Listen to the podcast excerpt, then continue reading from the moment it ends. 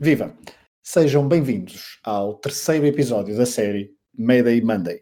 Todas as segundas do mês de maio de 2020 recordaremos uma equipa que foi tragicamente abalada por um acidente de aviação. Neste terceiro episódio vamos recuar até 8 de dezembro de 1987 e vamos viajar até ao Peru, onde uma das maiores equipas daquele país sofreu um acidente ao voltar de um jogo do campeonato. Olá, Rui Silva. Olá, Pedro Fragoso. Preparado para o terceiro episódio de Mayday Monday? Preparado, mas explica-me uma coisa. Porquê é que tu nunca consegues reagir bem quando eu te chamo Pedro Fragoso? Não sei, porque desde há poucos episódios para cá começaste a chamar-me Pedro Fragoso, assim logo na introdução, em vez de habitualmente Fragoso, e eu pronto, não sei, não reajo bem, okay. Mas enfim. Não te queria deixar sem graça, mas tenho reparado nisso. Não, ou hesitas, ou viste? Não, porque noto um certo... Não, a minha reação é porque noto um certo prazer na forma como tu dizes. Portanto, eu noto aí que é algo deliberado. É, porque eu gosto sempre das nossas conversas. Ok, deve ser.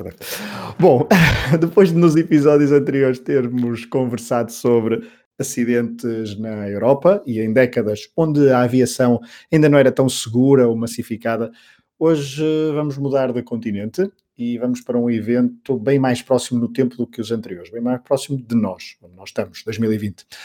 Rui, tu já eras nascido, eu era ainda um projeto de duas pessoas. O Alianza Lima era uma das principais equipas do Peru, liderava o campeonato bem, assim, mais perto do fim, e tinha uma geração de jovens jogadores que entusiasmavam não só os adeptos do clube, como boa parte da nação peruana que sonhava em voltar a ver a equipa nacional nos maiores palcos do futebol mundial. Este evento, a 8 de dezembro de 1987, este acidente destruiu uma equipa apelidada de Los Potrillos, ou Rui, como é que queres dizer? Potrillos ou Potrillos? Eu gosto de dizer Potrillos na brincadeira, apesar de saber que é como muitos povos na América do Sul, muitos povos e muitas pessoas na América do Sul dizem, mas para efeitos de episódio vou dizer Potrillos. Muito bem. Potrillos fica dito uma vez e agora sempre Potrillos. Rui Silva, antes de irmos ao acidente, que equipa era esta do Alianza Lima? Qual o contexto histórico dos azuis e brancos da capital peruana? Estamos a falar de um dos históricos do Peru, juntamente com o Universitário e Sporting Cristal. O Alianza Lima, sobretudo na década de 70, tinha tido uma geração fantástica, vários títulos, destacam-se sobretudo 77 e 78, um bicampeonato com Teófilo Cubillas, que tinha vindo do Futebol Clube do Porto para conquistar este bicampeonato, só que estava a atravessar uma fase negativa, um grande jejum, o maior da sua história, e em 87 estava a aparecer uma nova geração, da mesma forma que em 89 começou a aparecer a geração de ouro portuguesa. O Alianza Lima começou uns anos antes, uma equipa muito jovem, lá está, denominada de Potrillos, porque havia Luis Escobar, a grande estrela da equipa, que se tinha estreado com 14 anos, 4 anos antes, nesta altura já tinha 18, era uma das grandes figuras do campeonato, já era internacional pelo Peru e tinha a alcunha de Potro. Portanto, à conta dele, os seus colegas, que também eram, grande parte deles também bastante jovens, começaram com este apelido de Potrillos e esperava-se e pensava-se que pudessem finalmente reconquistar o título peruano, apesar de estar em primeiro nesta altura de um campeonato, mas disso falaremos um bocadinho mais à frente. É um campeonato bem complexo, já falaremos mais à frente. Estamos a falar então de uma equipa treinada por Marcos Calderón El Chueco, o melhor treinador da equipa da história do Peru, ele que venceu com a seleção peruana a Copa América em 1975, a segunda e última da história deste país, e também esteve no Mundial de 78, selecionador do Peru em 78, no Mundial onde o Peru também esteve envolvido em polémica, mas nesse Mundial, há pouco falavas de Cubillas, também Cubillas juntamente com César Cueto e Velásquez formavam um trio no meio-campo que muitos apelidaram na altura de melhor do mundo, portanto na altura do Mundial Argentino.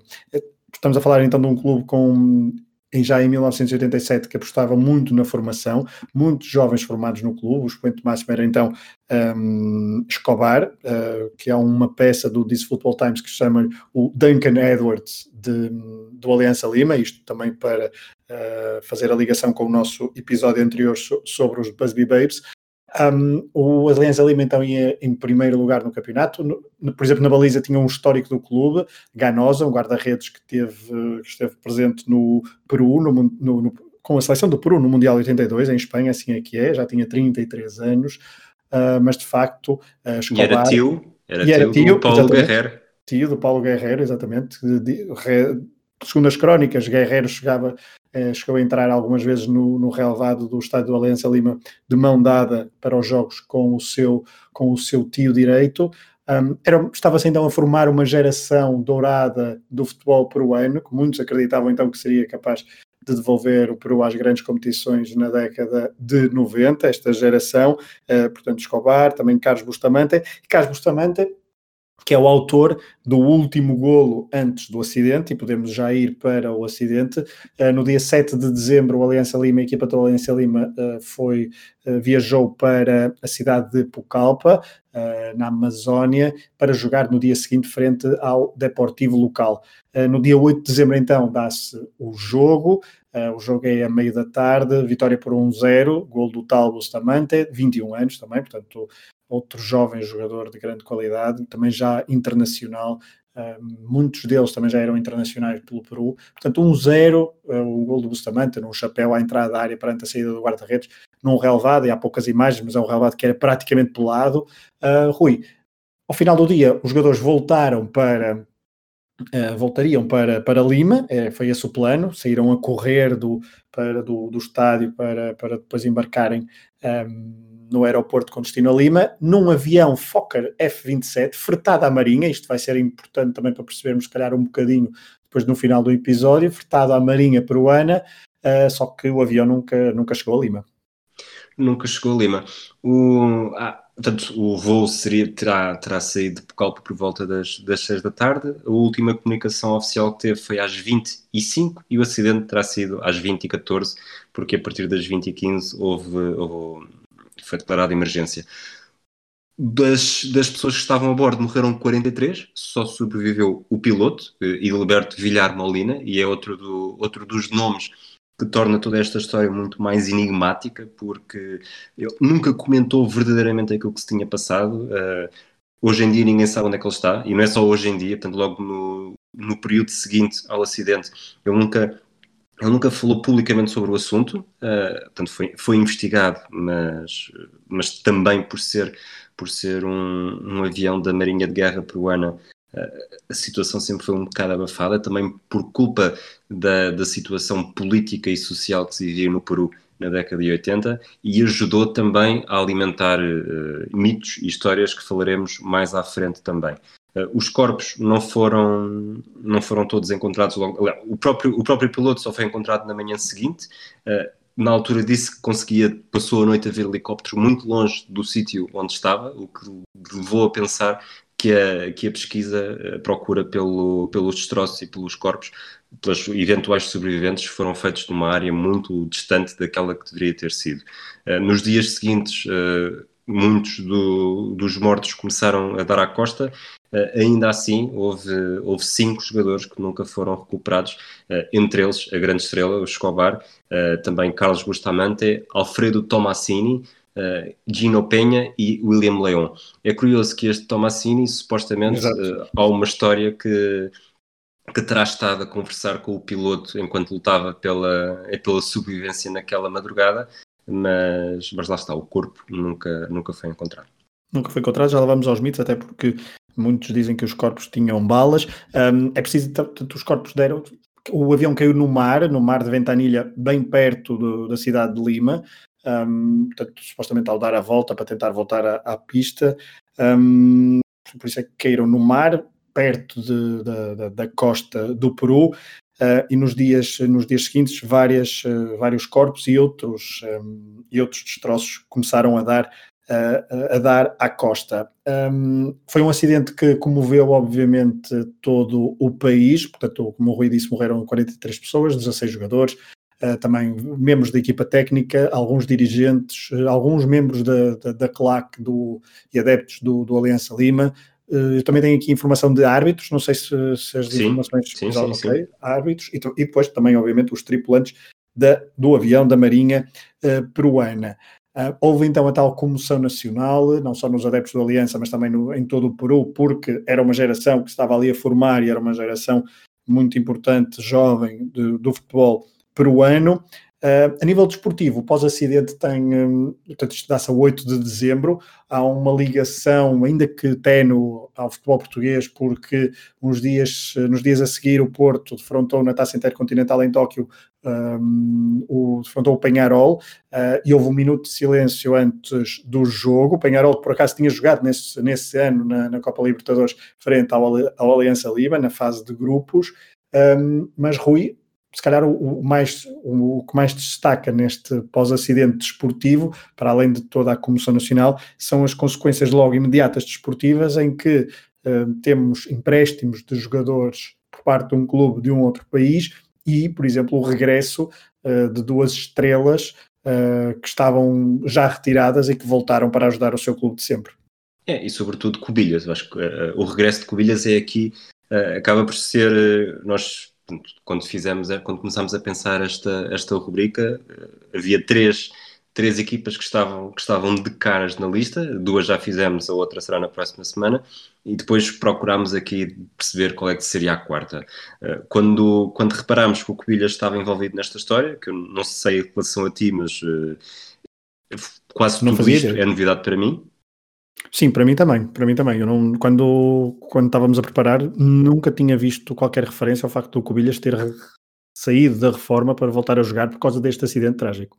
E mesmo toda a história do Alianza Lima, obviamente, cada vez que há, e quando houve da Chapecoense, falou-se de acidentes antigos, mas eram meras notas, não é? Caiu o avião com a equipa do Alianza Lima e... Ok, exato. Poderia soar-me alguma coisa, mas não com esta densidade de algumas histórias de uma geração completamente destroçada, tal como os Busby Babes, por exemplo, e obviamente o regresso de Cubillas. Precisamente. Portanto, Cubillas tinha jogado no Porto, tinha terminado a carreira no ano anterior, ele declarou estar disponível para regressar ao Alianza Lima, clube que já tinha representado por duas vezes, entre 66 e 72, e em 77 e 78, na altura que foi bicampeão depois de sair do Futebol Clube do Porto.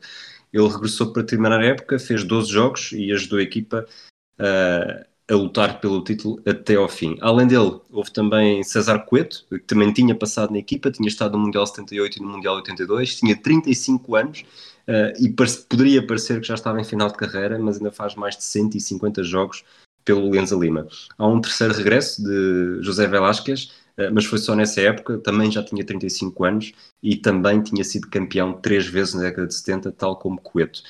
Depois há sempre os sobreviventes por sorte, e eu chamo de sobreviventes por sorte jogadores que faziam parte da equipa que não fizeram a viagem. Juan Reynoso estava lesionado, tal como o Benjamin Rodrigues. Depois César Espino tinha sido expulso, Juan Ilhescas e Arturo Guadalupe não tinham sido convocados.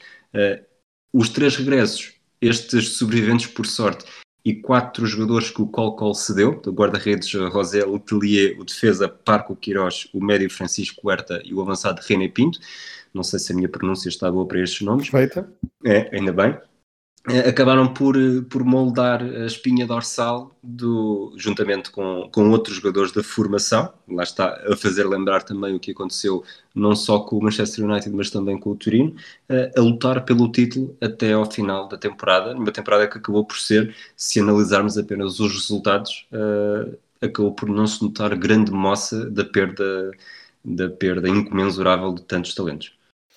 Não, ou seja, não se notou essa perda, mas, Rui, o sistema competitivo peruano, em 1987, nesta década de 80, era bastante complexo. Portanto, o Alianza Lima, na altura, ia à frente. No final de contas, o Alianza Lima não conseguiu quebrar o jejum, ficou em segundo, atrás do Universitário, mas, e tu analisaste um bocadinho o sistema competitivo e o formato competitivo do Peru, isto é de dar dores de cabeça.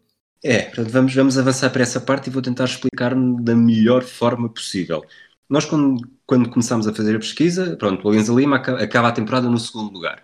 Estava em primeiro e acaba a temporada no segundo lugar. E depois vamos ver, e realmente nesta tabela, neste campeonato que estava a disputar nesta altura, faltavam 12 jornadas para o final, há de facto, o Alianza Lima fica de facto no segundo lugar, mas está longe de ser o segundo lugar onde queremos chegar. como é que era o campeonato peruano nesta altura, os quadros competitivos. Primeiro havia o campeonato regional, havia 4 zonas, a zona metropolitana, onde o Alianza Lima estava envolvido, foi 6º e não se conseguiu apurar para a final do regional, embora tenha conseguido uma segunda via, sendo deslocado para o campeonato descentralizado, mas já lá vamos. Portanto, zona metropolitana, zona norte, zona central e zona sul. Há uma final regional com 6 equipas, onde o Universitário de Deportes foi campeão, conseguindo logo aí uma vaga na Libertadores e o passaporte para a final absoluta que decidiria o campeonato peruano. Apesar disto tudo, e do Universitário já ter esta vaga, também vai para o campeonato descentralizado. Portanto, se numa parte as equipas estão divididas por regiões, depois há uma espécie de campeonato que é capaz de ser o mais próximo do campeonato em Portugal, onde não interessa a associação de onde vens ou o distrito de onde vens, jogam todos contra todos.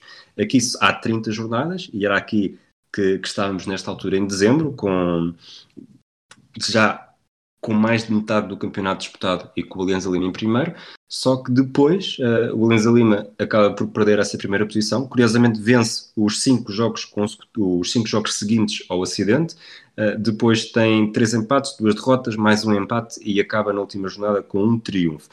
Fica em segundo, e o que é que esse segundo lugar lhe dá?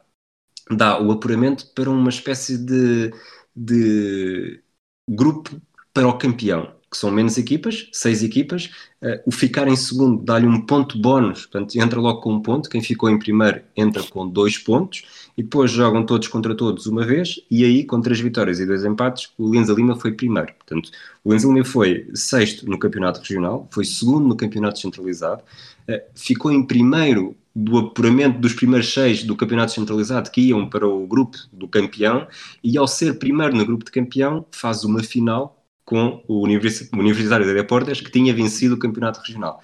É confuso, certo? É bastante confuso, mas percebi-te completamente. E depois, a 26 de março, pouco mais de 3 meses e meio depois do acidente, há o tal jogo entre o Universitário de Deportes e o Alianza Lima, que o Alianza Lima perde por 1-0, falhando assim a possibilidade de voltar a ser campeão pela primeira vez desde 1978. Um jejum que durou até 1997, portanto de 78 a 1997, 19 anos, o Alianza Lima não conseguiu ser campeão, e o Alianza Lima, no final da década de 70, era um dos principais clubes do Peru. Depois, já no século XXI, no início do século XXI, conseguiu vencer alguns títulos. Nos últimos anos também anda um bocadinho desencontrado com as vitórias no campeonato. Mas, portanto, um jejum que só foi então interrompido em 1997.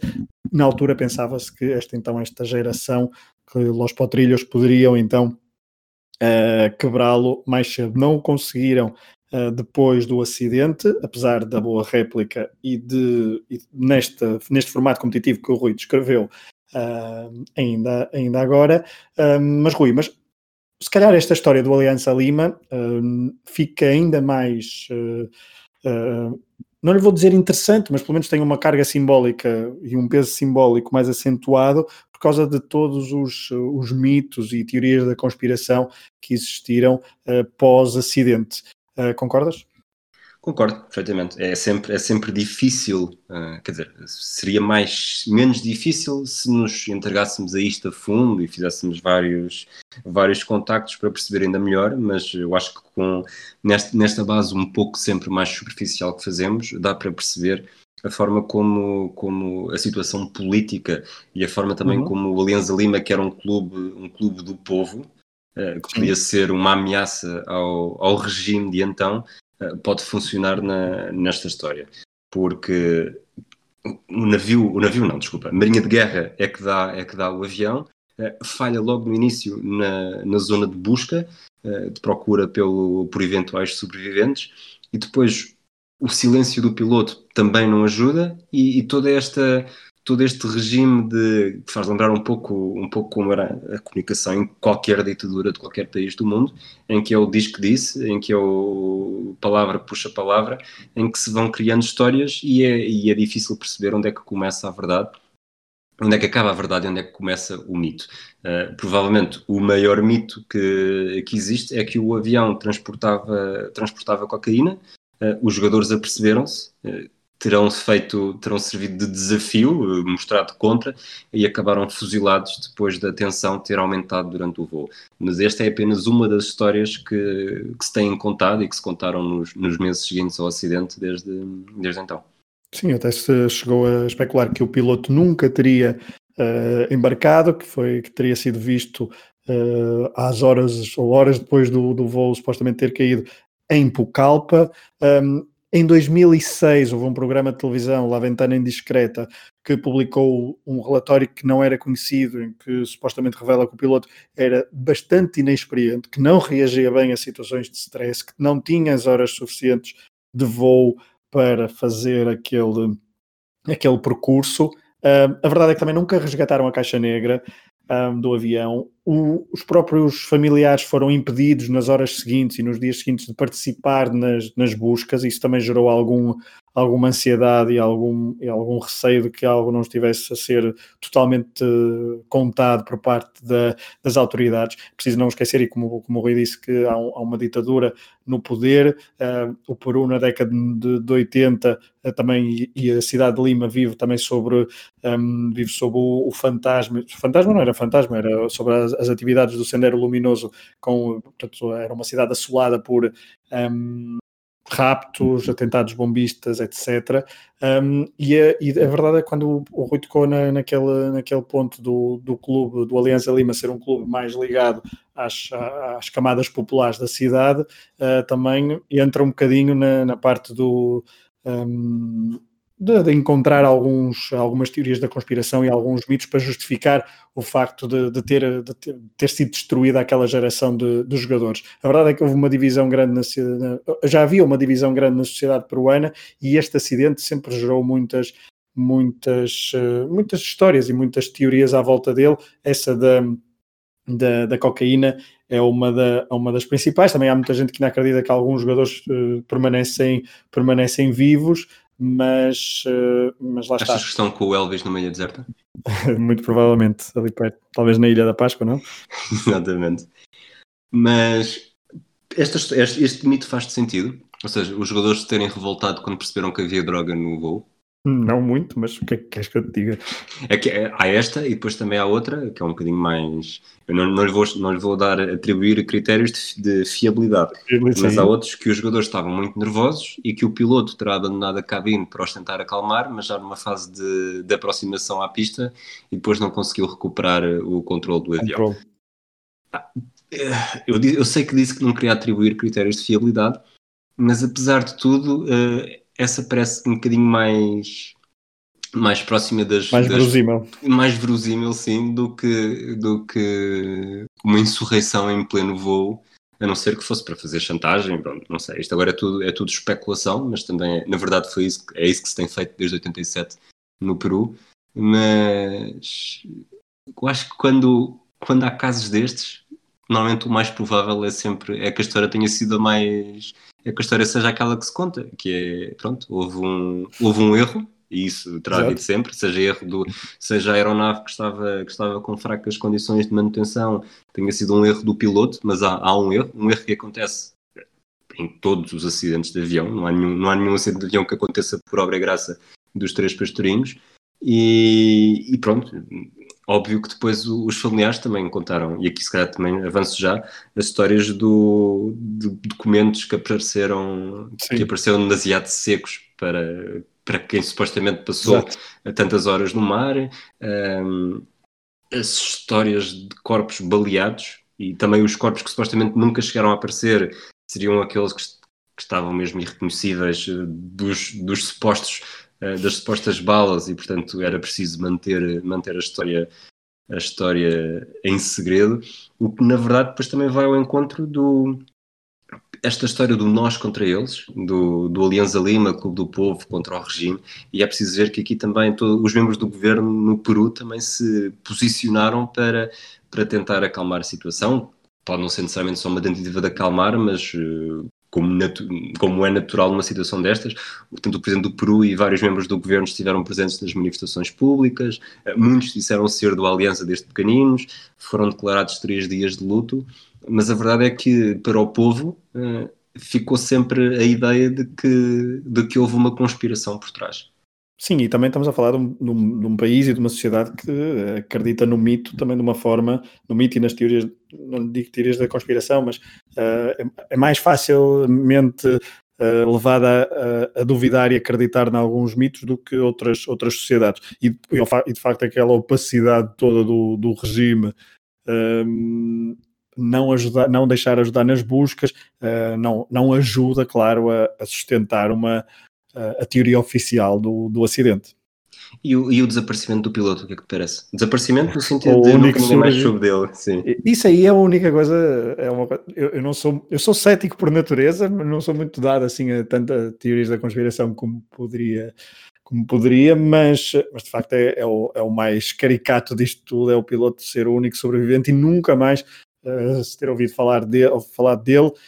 Diz que uns dizem que está nos Estados Unidos, naquele regime de proteção de testemunhas, outros que está em parte incerta, portanto que ele nunca falou, que desapareceu completamente do radar mediático, e isso é verdade, mas depois também há quem acredita que houve jogadores que nem sequer embarcaram em Pucallpa. Bom, enfim, há teorias para tudo. Achas que o piloto, desculpa estar a insistir no piloto, mas foi silenciado pela Marinha, por realmente, para não dizer que o avião estava assim, pode ser silenciado por nem sequer ter embarcado. Já, dessa parte já falámos. Pode simplesmente ser para não deixar a nu as deficiências do avião. Ou pode simplesmente ser, imagina, se aquela geração era a geração dos olhos do povo, eu teria...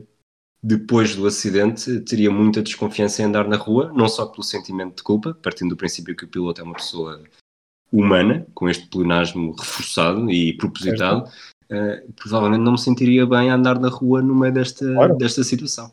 Sim, não, eu percebo as circunstâncias, mas estamos em 1987, lá está, não é assim tão longe, no tempo... Ao bocado, quando estavas a dizer eu peço desculpa por insistir no piloto, eu pensei que ias dizer eu peço desculpa de estar a interrogar sobre algo que está sobre teorias da conspiração, mas eu aceito as perguntas na boa.